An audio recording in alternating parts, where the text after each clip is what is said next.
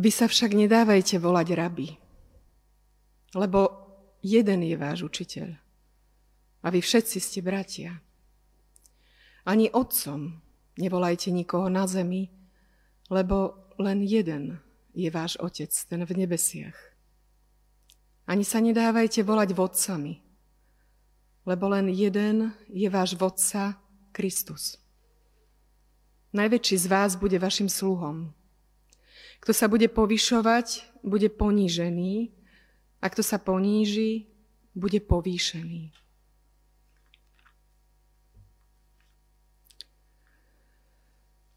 Jedenácti učeníci odišli do Galilei, na vrch, kam im rozkázal Ježiš. Keď ho uvideli, kláňali sa mu, no niektorí pochybovali. Ježiš pristúpil a povedal im: Daná mi je všetká moc na nebi aj na zemi. Choďte teda a získavajte mi učeníkov vo všetkých národoch a krstite ich v mene Otca i Syna i Svätého Ducha.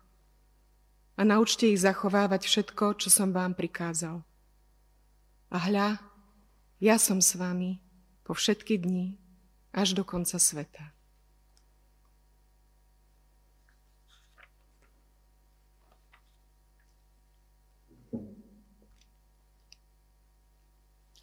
Čítanie zo skutkov apoštolov. Kapitola dva, verš jeden až desať. Keď nadišiel deň Turíc, všetci boli na tom istom mieste. Tu sa od rehu strhol z neba húkot, ako keď sa ženie prudký vietor, a naplnil celý dom, v ktorom sedeli.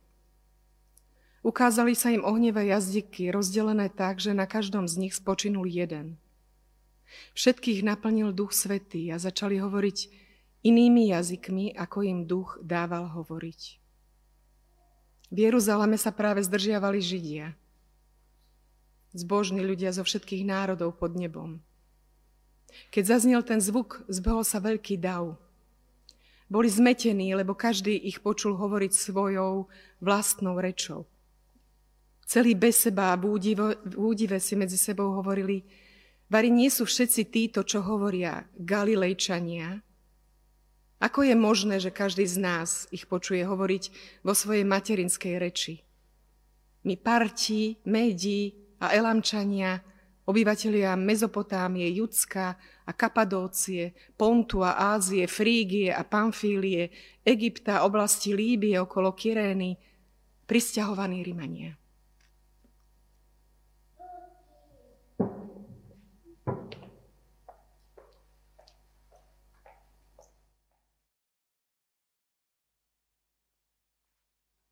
Povstaňme k modlitbe.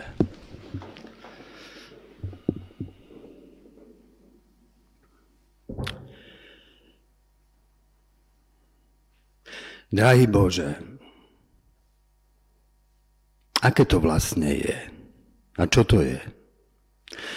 Keď Matúš do svojho evanjelia zapísal Kristove slova, v ktorých posielal tých dvanásť Galilejčanov do celého sveta, muselo to znieť ako veľká trúfarosť v prvom storočí nášho letopočtu.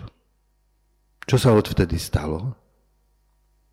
Sú za nami dejiny dvoch tisíc ročí.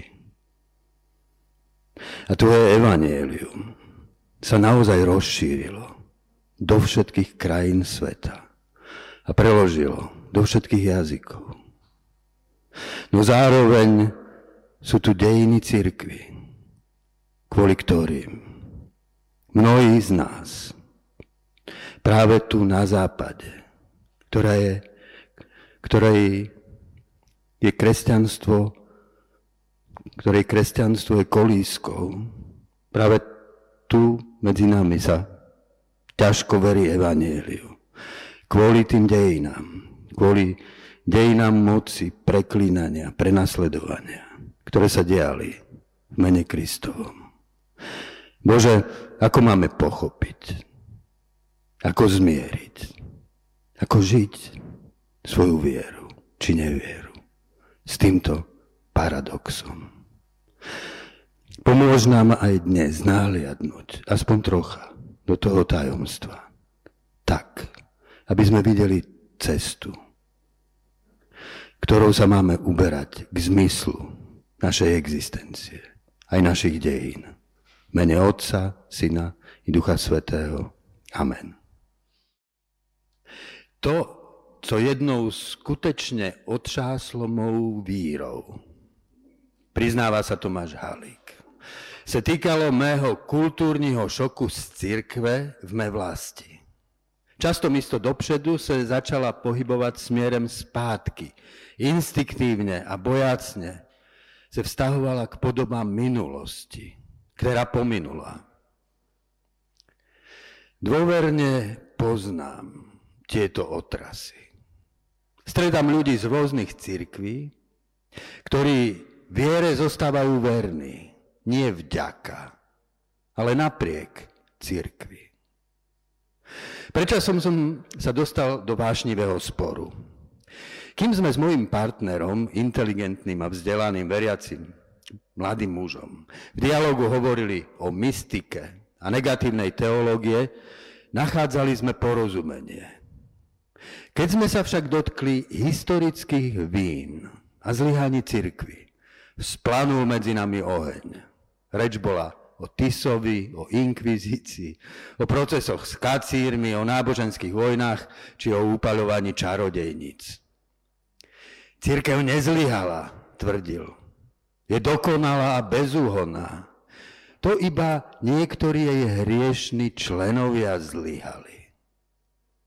Kde je tá tvoja bezúhonná cirkev? Hneval som sa. Ukáž mi ju. Ja poznám iba jednu cirkev, historickú cirkev v jej sláve i v jej biede. Príčinou jej zlyhaní neboli iba hriešni ľudia, ale i štruktúry cirkevnej moci, ktoré tie fatálne zlyhania umožnili. Odkiaľ sa vzal obraz neporušenej cirkvi? Nájdeme ho už u Augustína v jeho slávnej knihe Mesto Božie. Napísali ju v čase dejinných otrasov. V, roke, v roku štyristo desať Rím padol do rúk Vizigótov. Čas, o, časť občanov ríše obrátilo svoj hnev na kresťanov. Kým vraj rímsku ríšu chránili rímski bohovia, Rím bol silný a prekvital, tvrdili. Augustín napísal svoju knihu, aby tie obvinenia vyvrátil. Postavil v nej oproti sebe svet pohanstva, ako mesta sveta, a svet cirkvi, ako dokonalého mesta Božieho, ríšu pokoja. Vzorom Božieho kráľa bol pre Augustína cisár Konštantín. Áno, vďaka jeho panovaniu sa z prenasledovaného kresťanstva stalo privilegované náboženstvo. Konštantínovu politickú vypočítavosť ani jeho ukrutné politické činy Augustín ani jedným slovom nespomenul. Pohanskí kritici tvrdili, že kresťanstvo nepretrvá dlhšie než tristopäťdesiatšesť rokov. Augustín proti ich tvrdeniu postavil trúfalú víziu trvania a univerzálneho rozšírenia cirkvi. Odkiaľ ju vzal? Založili ju na biblickom prisľúbení Abrahámovi. V tebe budú požehnané všetky národy. Istotne mu boli známe Ježišove slova. Toto evanjelium bude hlásané po celom svete, na svedectvo všetkým národom. A potom príde koniec. Uplynulo sedemnásť storočí. Dejiny Augustinovú trúfalú víziu na podiv potvrdili. Cirkev západnej civilizácii zaujala ústredné miesto. Kresťanská zväzť sa rozšírila na všetky kontinenty, ku všetkým národom. No je tu ešte čosi, o čom Augustín nevedel. Cirkev nenastolila ríšu pokoja. Keď získala privilegované postavenie, začala svetu vnúcovať svoju nadvládu a dopustila sa pritom i temných zločinov. V boji o vlastnenie pravdy sa rozdelila raz a znova a znova. Rozdelené cirkvi sa medzi sebou navzájom preklínali. Svet, ktorý cirkev spolu utvárala, sa napokon postavil proti nej, aby sa spod jej nadvlády oslobodil. Friedrich Nietzsche ten obrat opísal v známom podobenstve o bláznovi, ktorý hľadá Boha. Kam sa podiel Boh? Pýta sa. Ja vám to poviem. My sme ho zabili. Vy a ja. Existuje ešte azda nejaké hore a dolu? Či neblúdime nekonečnou ničotou? Necíti, necítili ste, neucítili pach Božieho rozkladu? Čím sú ešte kostoly, ak nie hrobkami a náhrobkami Boha? Nuž, cirkev uchovala evanjelium živé. Rozšírila ho po celom svete. Stala sa však i dôvodom pre neveru v Boha a odmietanie evanjelia. Toto je naša téma. Sláva a bieda cirkvi. Odkiaľ sa cirkev vzala? Založil ju azda Ježiš? Podľa známeho katolického teológa Hansa Künga Ježiš nezamýšľal založiť cirkev ako inštitúciu nového náboženstva. Jeho postoj k náboženským štruktúram bol odmietavý. Počuli sme to v úvode bohoslúžieb. Vy sa nedávajte volať rabi, lebo jeden je váš učiteľ a vy všetci ste bratia a sestry. Ani otcom nevolajte nikoho na zemi, lebo len jeden je váš otec v nebesiach. Ani sa nedajte volať vodcami, lebo len jeden je váš vodca, Kristus. Čo si však Ježiš predsa len založil? Celkom vedome okolo seba utváral spoločenstvo evanjeliom oslovených ľudí, kde sa dvaja alebo traja stretnú v mojom mene. Tam som aj ja v ich strede, povedal. Ježiš nezaložil cirkev ako inštitúciu.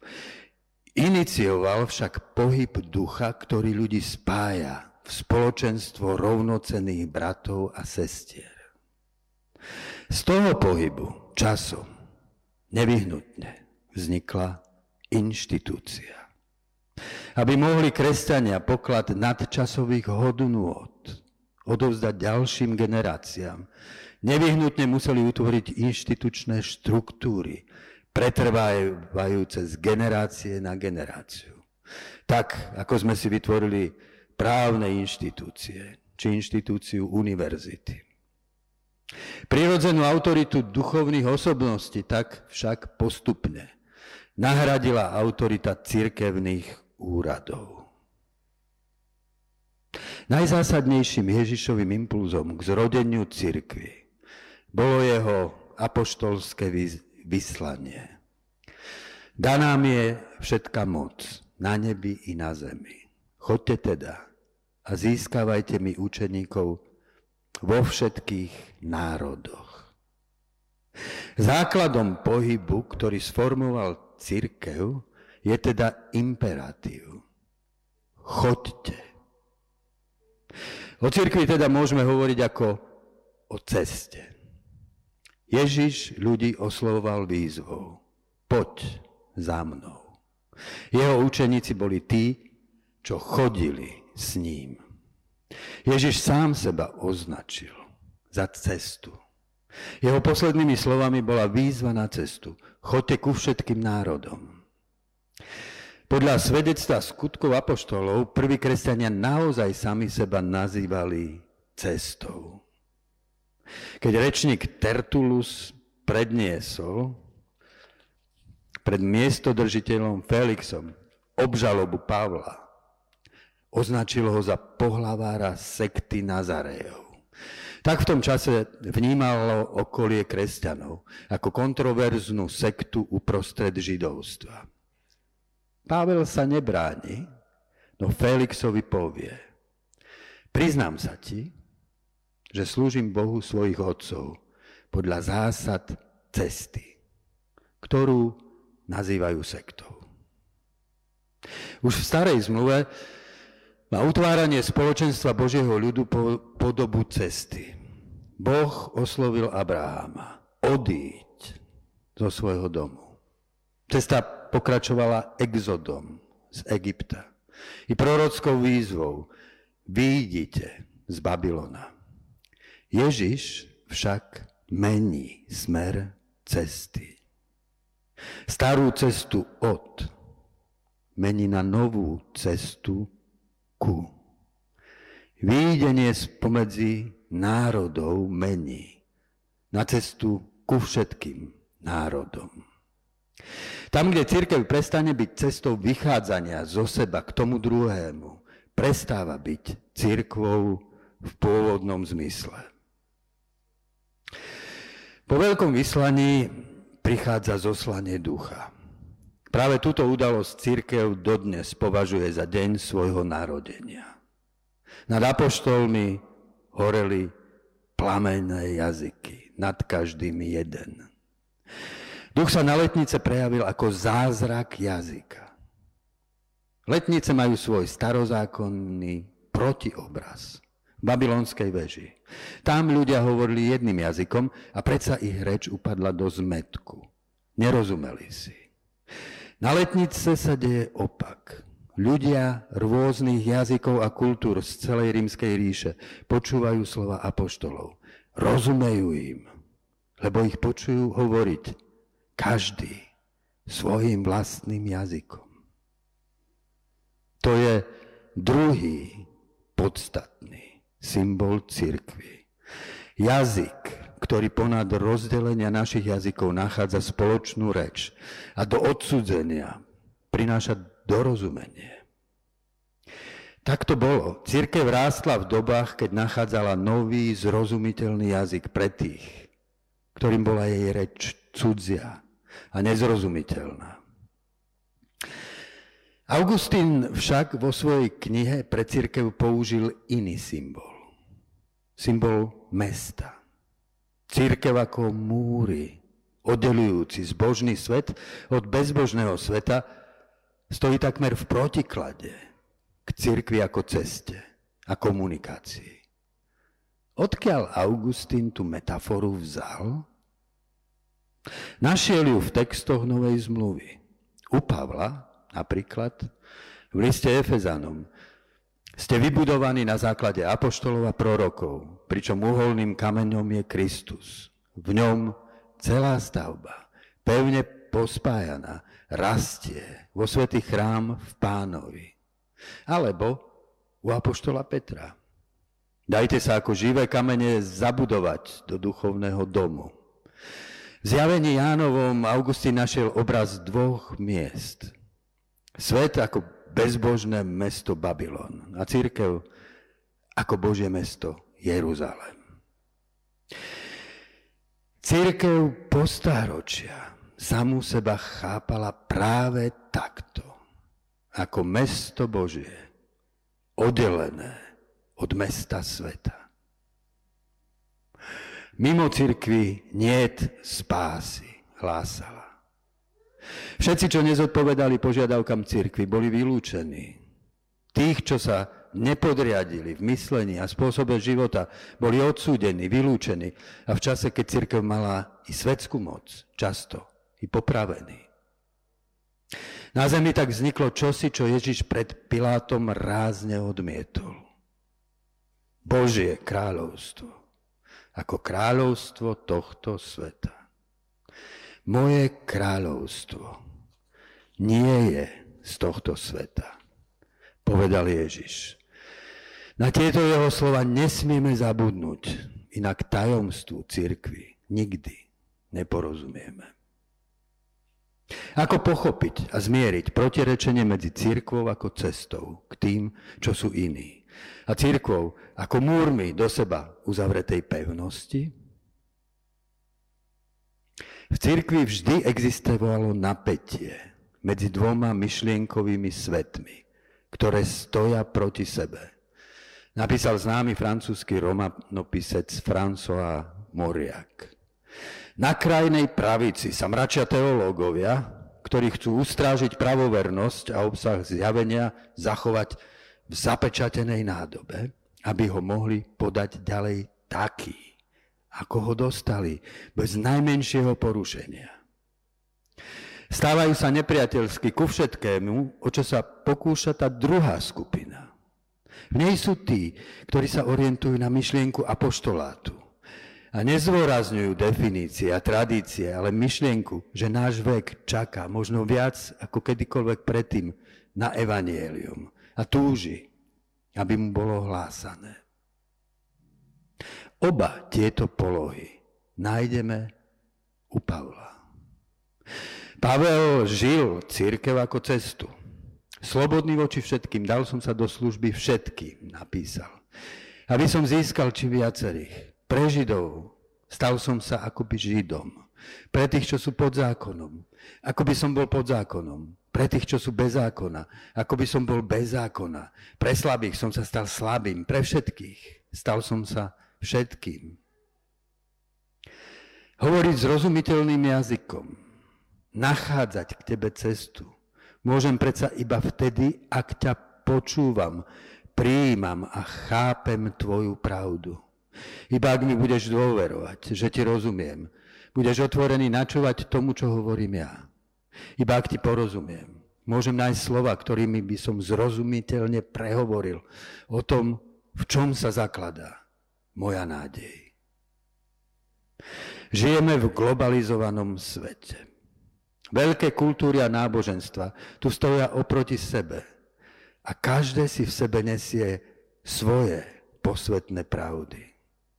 To je príležitosť, ale aj ohrozenie. Dnes viac než kedykoľvek predtým sa potrebujeme naučiť viesť medzi sebou skutočný dialog. Medzi kresťanmi tu vládne spor.